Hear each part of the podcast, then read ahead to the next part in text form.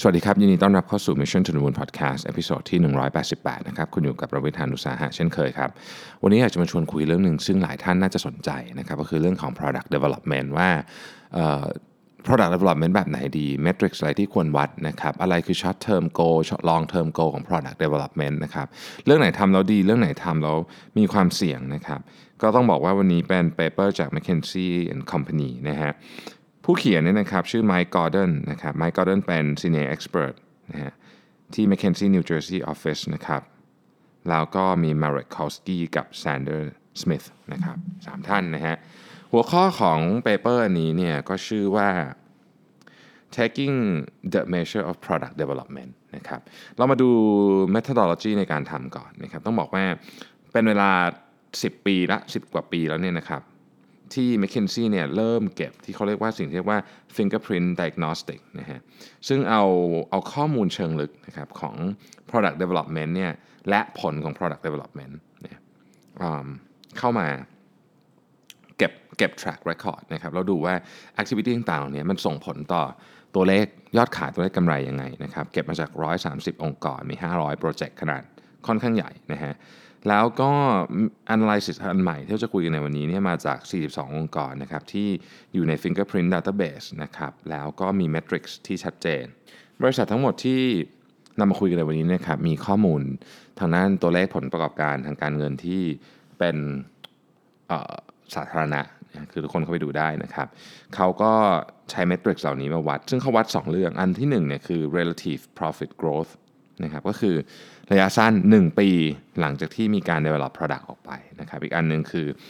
profit growth stability อันนี้เป็น long term เลย 10 ปีนะครับ2007ถึง2016นะครับก็ดู 2 อันนะคือเอามาเปรียบเทียบกันว่าเออช็อตเทอมเป็นยังไงลองเทอมเป็นยังไง เกี่ยวเรื่อง product development นะครับต้องบอกว่างี้ครับเวลาเราจะ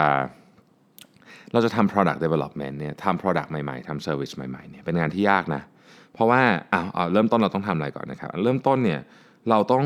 คือสมมติว่ามองจากมุมของ R&D กับ Marketing เดี๋ยวนี้เวลาเราทำ product development เนี่ยทีมที่เกี่ยวข้องทีมแรกคือ R&D Marketing อาจจะมี business development เข้ามานะครับแล้วก็ผู้บริหารอาจจะหลากหลายนะฮะถ้าเกิดว่าเป็น product ที่ tech มาก ๆ ก็อาจจะต้องมีฝั่งเทคเข้ามาเกี่ยวข้องด้วยนะครับก็ต้องบอกว่ามันมันแล้วแต่มุมนะคือถ้าเกิดเป็นเป็นเทคคอมพานีก็จะเป็นอีกแบบหนึ่ง R&D ของเทคคอมพานีก็เป็นเทคล้วนๆ R&D ของอย่างบริษัทผมอย่างเงี้ยก็จะเป็น ก็เกี่ยวข้องกับ lab เป็นเป็น product ที่ทำมาจากใน lab นะฮะแต่ก็ไม่ใช่ว่าเราจะไม่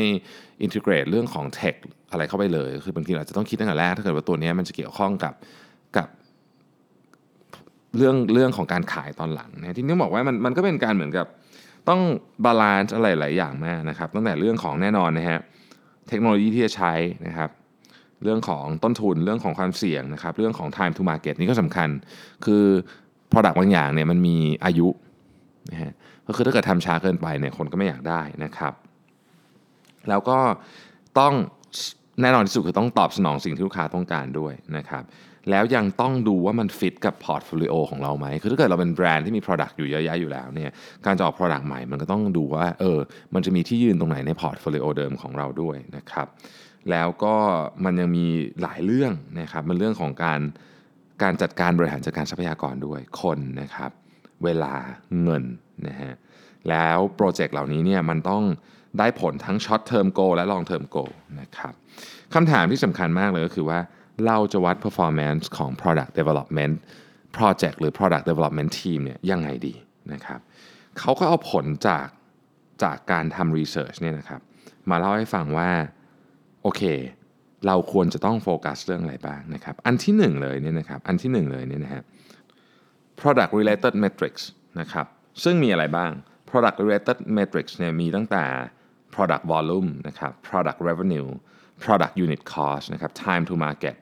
และ process quality นะครับ บริษัทที่ที่มีการ track metrics พวกนี้เนี่ย ประเด็นอันที่เขา track เยอะที่สุดเนี่ยมี 2 อันก็คือ product quality กับ time to market 2 อันนี้เนี่ยเป็นอันที่ track เยอะที่สุด นะครับต้องบอกว่าในระยะสั้นเนี่ยบริษัทที่ track metrics พวกนี้เนี่ยจะ perform ได้ดีกว่า พูดง่ายๆคือตัว relative profit growth ก็คือ 1 ปีเนี่ยนะครับดีกว่านะครับแต่ว่าในระยะยาวคนที่ track metrics ของ product เยอะๆเนี่ยนะครับกลับทำได้ดีสู้คนที่ track น้อยๆ ไม่ได้คือ profit growth stability 10 ปีอะ สู้ไม่ได้นะครับ ซึ่งหนึ่งใน assumption ก็คือว่าบางทีเนี่ยการที่เราโฟกัสเรื่องการเอา product ออกมาก ๆนะครับการที่ทำเหมือนกับ short term market นี้ก็คือเหมือนกับพยายามตอบสนองความต้องการของ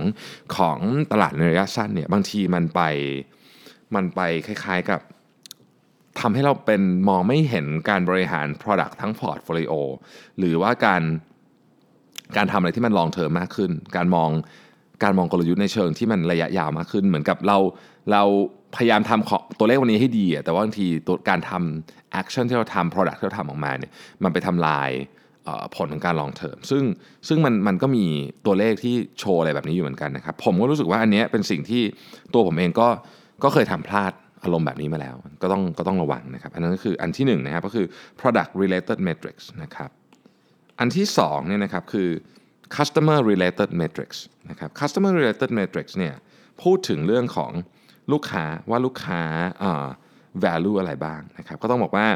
มีอยู่สามอันด้วยกันนะครับ ก็คือ performance against specification ก็คือคุณบอกอะไรมาคุณทำได้แค่ไหนนะครับ แล้วก็ satisfaction with product function and performance นะครับ ก็คือความพึงพอใจต่อฟังก์ชันและประสิทธิภาพของสินค้า แล้วก็ ความพึงพอใจอันสุดท้ายคือ satisfaction with price for value ความพึงพอใจต่อราคา ต่อคุณค่าขอโทษคุณค่านะครับ ก็คือราคาที่จ่ายเพื่อคุณค่านั้นนะครับ สิ่งที่ถูกวัดเยอะที่สุดอ่าอันนี้ตัวนี้น่าสนใจนะสิ่งที่ถูกวัดเยอะที่สุดเนี่ยคือ performance against specification คือบริษัทจะ track เรื่องนี้เข้มข้นมากว่าสเปคมันเป็นยังไงมันทำได้อย่างนั้นหรือเปล่านะครับ แล้วก็สิ่งที่ถูกวัดรองลงมาก็คือ ความพึงพอใจต่อฟังก์ชันของ product และ performance ของตัวมันนะครับ ส่วนสิ่งที่ถูกวัดน้อยที่สุดคือมีบริษัทแค่ไม่ถึงครึ่งวัดก็คือ ความพึงพอใจต่อ value เออแปลกไหมปรากฏว่าตัวนี้ไอความพึงพอใจต่อ value เนี่ยนะครับเป็น factor ที่ใหญ่ที่สุด ที่จะบอกว่าในที่สุดแล้วเนี่ยบริษัทจะมีกำไรหรือไม่ อย่างในกรณีที่เป็น short term เนี่ยนะฮะ short term 1ปีเนี่ยบริษัทที่ track เรื่อง ความพึงพอใจของ price per value เนี่ยนะครับ price per value เนี่ยนะฮะจะมีกำไรมากกว่าถึง 13%เลยทีเดียว โดยเฉลี่ยนะฮะดังนั้นตัวที่เราไม่ค่อยได้ track ก็คือ satisfaction with price or value ความพึงพอใจต่อราคากับคุณค่าเนี่ยกลายเป็นว่าเป็น factor ที่สำคัญที่สุดนะครับ เดี๋ยวทุกท่านไม่ต้องไม่ต้องเอ่อไม่ต้องจดหรืออะไรก็ได้นะครับเดี๋ยวผมจะโน้ตไว้ให้ตอนท้ายว่า โอเค product related metrics มีอะไรบ้างนะครับ customer satisfaction มีอะไรบ้างนะฮะ อันที่ 3 ครับผม supplier related metrics นะครับนะใครให้ไอเดียที่ดีที่สุดกับเรานะครับต้องบอกว่าอย่างนี้ฮะในหลากหลายอินดัสทรีเนี่ยไอเดียที่เป็น innovation ไอเดียที่ทำให้เทคโนโลยีใหม่ๆ เกิดขึ้นไอเดียที่ทำให้เกิดเหมือนกับนวัตกรรมเจ๋งๆ หรือหรือ breakthrough ต่างๆเนี่ยนะครับมาจาก คนข้างนอกนะเออมาจาก supplier มาจากมาจาก partner ต่างๆนะครับโดย Matrix อันนี้นะครับก็คือว่า supplier related metrics เนี่ยมันถูกวัดด้วย 3 อันด้วยกันก็คือ supplier หรือ partner delivery performance นะครับอันนี้ถูกวัดเยอะที่สุด อันที่ถูกวัดอันดับ 2 ก็คือ supplier slash partner risk นะครับอันที่ถูกวัดน้อยมากก็คือมีเพียงหนึ่งใน 3 เท่านั้นที่วัดเรื่องนี้คือ supplier and partner innovation นะครับซึ่งปรากฏว่าอันที่ถูกวัดน้อยที่สุดเนี่ยอีกแล้วนะครับ supplier and partner innovation เนี่ยมีผลใหญ่ที่สุดก็คือบริษัทที่วัด 1 ใน 3 เพียง 1 ใน 3 ของบริษัทเท่านั้นที่วัดเรื่องนี้เนี่ยนะครับมี short term profit คือ 1 ปีเนี่ยมากกว่าคนอื่น 15%ซึ่งถือว่าเยอะมากนะครับซึ่งถือว่าเยอะมาก อันที่ 4 คือเรื่องการวัด team morals ก็คือความสุขของคนที่ทำนี่นะฮะก็ต้องบอกว่ามีบริษัทไม่เยอะที่วัดประมาณ 39%นะครับแล้วก็เมทริกซ์อันนี้เนี่ยมันเป็นแบบนี้ฮะคือถ้าเกิดว่าอันนี้ของบริษัทที่วัดนะฮะถ้าเกิดว่ามีการแบบใช้งานคนหนักๆในในในช่วงในในในก่อนทำ product development เนี่ยนะครับจะทำให้ผลผลงานเนี่ยดีในช่วงแรก แต่ long term ไม่ดี นะครับแต่ถ้า balance หน่อยก็คือไม่หนักจนเกินไปไม่ออก product ทีจนเกินไปเนี่ยผลจะอาจช่วงแรกอาจจะดีสู้ไม่ได้ แต่ว่า long term แล้วเนี่ยดีกว่า พูดง่ายๆก็คือถ้าเกิดไปขยี้คนมากแรกเนี่ยมันจะเกิดการ burn out ขึ้นได้นะครับเพราะ product development เนี่ยเขาเขียนไว้เลยครับ product development is a marathon not a sprint เนี่ยก็คือมันไม่ใช่การแบบ ขยี้ขยี้ขยี้อย่างเดียวมันเป็นมันเป็นมันเป็นอะไรที่ long term มันมีมิติหลากหลายมาก การออกสินค้าตัวหนึ่งไม่ได้จบ มันมีการเก็บข้อมูลเพื่อมาออกสินค้าใหม่อะไรพวกนี้ตลอดเวลานะครับ ดังนั้นเนี่ยทีมที่เรียกว่ามีสุขภาพจิตที่ดีกว่าเนี่ยก็ก็จะสามารถทำงานนี้ได้อย่าง long term ได้ดีกว่า ก็คือออกแล้วกลับมา regroup ออก Product ใหม่อะไรพวกนี้นะครับอันนี้ก็ต้องไปลองคิดดูว่าจะบริหารทีมยังไง ให้ทีมมีสุขภาพจิตที่ดีนะครับแต่ทั้งหมดทั้งปวงนี้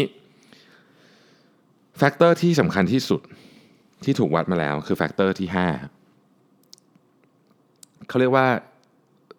budget adherence ก็คือคุณติดตามหรือควบคุมหรือยึดติดกับ budget แค่ไหนนะครับซึ่งแน่นอนทุกบริษัทต้องมี budget นะคุณไม่สามารถทำอะไรโดยไม่มี budget ได้นะครับ แต่ว่าปรากฏว่าอย่างนี้ครับ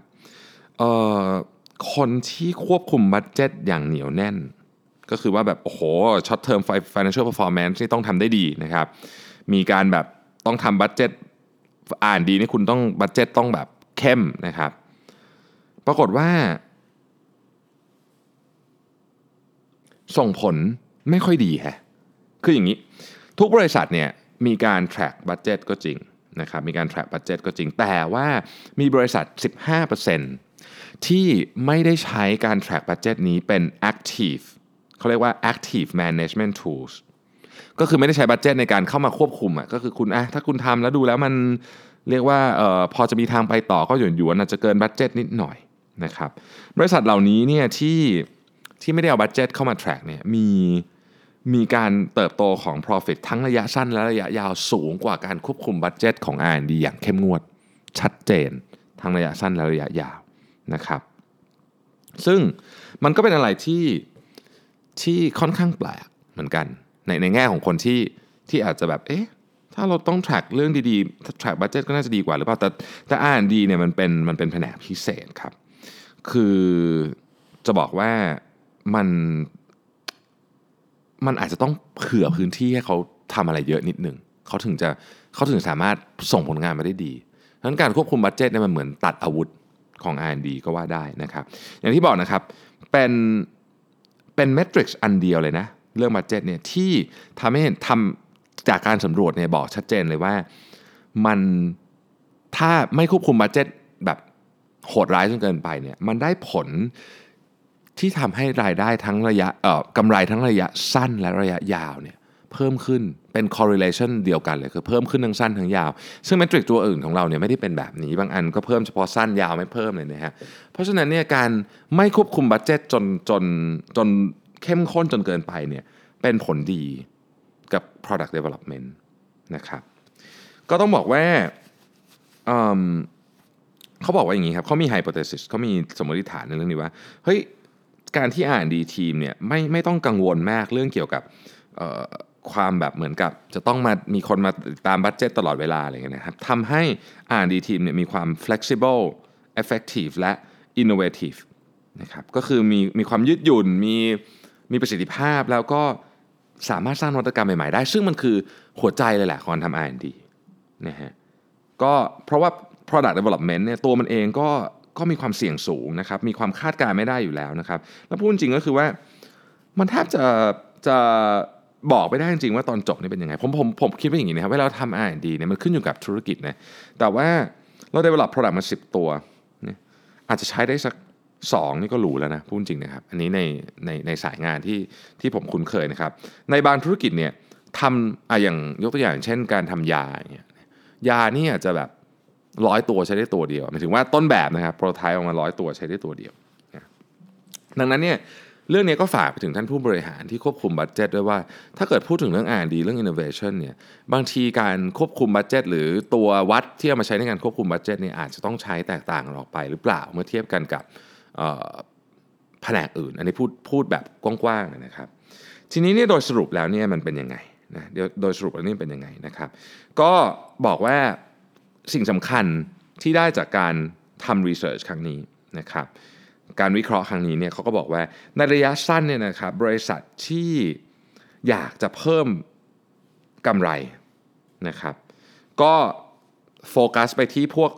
metrics ที่เป็นคลาสสิกต่างๆ ได้นะครับ เช่น volume เช่น revenue unit cost นะครับ time to market นะฮะแล้วก็ process discipline ก็คือความมีวินัยในการออก product ให้ทันนะครับอะไรพวกนี้ แต่ว่าถ้าเกิดพูดถึงระยะยาวเนี่ยนะครับ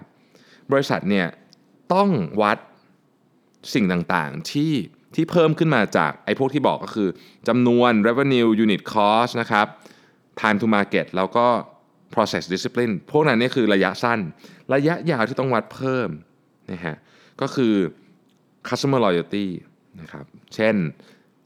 ลูกค้าพึงพอใจกับของเราไหมนะฮะความคุ้มค่านะครับ specification นะฮะแล้วก็ต้องคิดถึงคนด้วยนะครับ ต้องเข้าใจว่าทีมของเราเนี่ยทำไหวแค่ไหนอะไรที่ไม่โอเวอร์โหลดทีมเกินไป ระวังการเบิร์นเอานะครับ แล้วก็ สำหรับซัพพลายเออร์กับพาร์ทเนอร์เนี่ยนะครับสิ่งที่สำคัญก็คือต้องมีวิธีการวัดผลวิธีการทำงานร่วมกันที่ชัดเจน ที่จะบริหารจัดการความสัมพันธ์เหล่านี้ การบริหารจัดการความสัมพันธ์ระหว่างซัพพลายเออร์ระหว่างพาร์ทเนอร์ที่จะมาช่วยในการทำ product development เนี่ยนะครับส่งผลชัดเจนเลยว่ามีประโยชน์ทั้งระยะสั้นและระยะยาวนะครับแล้วก็สำคัญที่สุดสุดท้ายสำคัญที่สุดเลยคือว่า ต้องคิดเยอะๆเลยนะว่า product development budget เนี่ยเราจะทำยังไง เพราะ product development เนี่ยมันมีความคลาดเคลื่อน หรือเรียกว่าความไม่แน่นอนสูงนะครับ มีความเสี่ยงสูงมากๆนะครับ มีมีอะไรอย่างเงี้ยเยอะนะครับ โจทย์ก็ไม่ชัดเจนอาจจะต้องเปลี่ยนไปเปลี่ยนมาตามสถานการณ์ของตลาด ดังนั้นเนี่ยทีม product development เนี่ยต้องมี flexibility สูงนะครับ ต้องต้องสามารถ innovate ได้ ต้องมีพื้นที่เขาทำงานนิดหนึ่งนะครับ ดังนั้นเนี่ย การจัดการ budget บริหาร budget สำหรับทีมนี้ หรือแม้แต่การวัด ROI อะไรต่างๆพวกนี้อาจจะต้องทำไม่เหมือนกับคนอื่น อาจจะต้องมีชุดเฉพาะด้วยความที่ว่าวิธีคิดของการทำ product development เนี่ยมันมันไม่ได้ทำแบบแบบอื่น ไม่ไม่ได้ทำแบบแผนกอื่นนะครับ ก็มันมันแสดงให้เห็นชัดเจนแล้วว่าทีม product development ที่ถูก เรียกว่าจำกัดด้วย budget ที่ที่ที่แบบ อาจจะเข้มเข้มเข้มงวดเกินไปเนี่ยนะครับ ในที่สุดแล้วเนี่ยตัวบริษัทเองเนี่ยจะจะสูญเสียประโยชน์ทั้งระยะสั้นและระยะยาวนะครับอะอันนี้ก็เป็นแนวคิดเนาะจาก m c k เคนซี่นะครับซึ่งผมคิดว่าก็ ก็น่าสนใจนะครับก็น่าสนใจดี เราเชื่อว่าทุกคนเนี่ยก็ต้อง develop product อะไรสักอย่างอยู่นะตอนนี้นะครับเพราะฉะนั้นก็ลองไปศึกษาดูเพิ่มเติมแล้วกันนะครับเดี๋ยวผมเขียนสรุปให้ข้างล่างนะครับไม่ต้องห่วงว่าถ้าเกิดว่าฟังไม่ทันนะฮะแต่ผมขอทบทวนนิดหนึ่งว่ามันมีอะไรบ้างนะครับอ่านะครับอันที่1นนะครับผม product related metrics คืออะไรก็ตามที่เกี่ยวกับ product ทั้งหลายนะครับ อันได้แก่พวก product volumes product revenue product unit cost time to market process quality product quality อันนี้คือ product related metrics นะครับคืออันที่1ที่เราต้องดูนะครับอันที่2ที่เราต้องดูคือ customer satisfaction นะครับมี 3 อัน performance against specification นะครับ satisfaction with product function and performance satisfaction with price for value นะครับอันนี้คืออันที่2นะครับ customer satisfaction นะครับ3คือ um, supplier related metrics นะครับก็มี suppliers and partner delivery performance นะครับ supplier and partner risk supply and partner innovation นะครับ อันที่ 4 คือ uh, team moral นะครับ team moral ก็ก็มีมีหนึ่งอันก็คือ team moral นะครับ ไม่ได้มีตัวอื่นใดนะฮะ อันสุดท้ายก็คือ budget adherence นะครับ ก็ allocation of budget นั่นเองนะฮะมีทั้งหมด 5 อันนะครับบางอันมีข้อย่อย บางอันไม่มีข้อย่อย บริษัทส่วนใหญ่เนี่ยจะวัดเกือบทุกอัน แต่ว่าบริษัทมันจะมีบางหมวดที่ที่ถูกวัดน้อยกว่าคนอื่นนะครับอย่างที่พูดให้ฟังไปแล้ว ก่อนจากกันวันนี้มีฟันแฟกสนุกสนุกผมจะพยายามหาฟันแฟกสั้นๆมา พูดตอนจบใน Mission to the Moon Podcast ด้วยเพื่อเหมือนกับให้เป็นการผ่อนคลายนะครับนิดหนึ่งนะครับฟันแฟกวันนี้นะครับเขามีงานสตัดดี้ จากโพ Adobe p o นะครับเมื่อ 21 สิงหาคมที่ผ่านมานี้เองนะครับบอกว่าอะไรคือคำพูดที่น่าน่ารำคาญที่สุดนะครับในอีเมลที่คนที่คนทำโพมา ซึ่งเราอาจจะใช้ไปหลายอันเหมือนกันนะครับ อันที่ 1 อันดับหนึ่งเลยเนี่ยนะครับ ที่น่ารำคาญที่สุดนะครับ คือ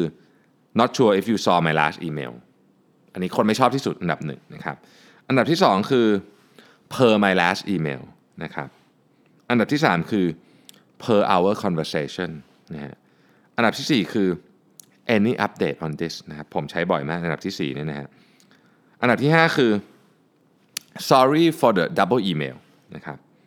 อันดับที่ 6 คือ please advise นะฮะ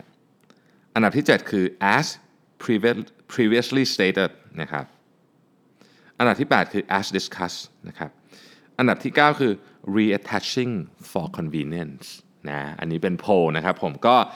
สนุกสนุกนะเดี๋ยวอันนี้พิมพ์ไปให้ด้วยก็ได้นะครับว่า most annoying email phrase จาก Adobe Blog Poll เป็นยังไงบ้างนะครับถ้าวันนี้รู้สึกเสียงเหนื่อยไปนิดนึงก็ต้องขออภัยนะครับเพิ่งกลับมาจากบรรยายไกลเลยไปนครปฐมมานะฮะแล้วก็เดี๋ยวต้องเคลียร์งานเล็กน้อยนะฮะพรุ่งนี้ต้องไปเดินทางไปต่างจังหวัดอีกนะครับ ก็อย่างเหมือนเดิมนะครับ ท่านใดที่มี คำถามนะฮะฝากเข้ามาใน Mission to the Moon Inbox Page Facebook นะครับ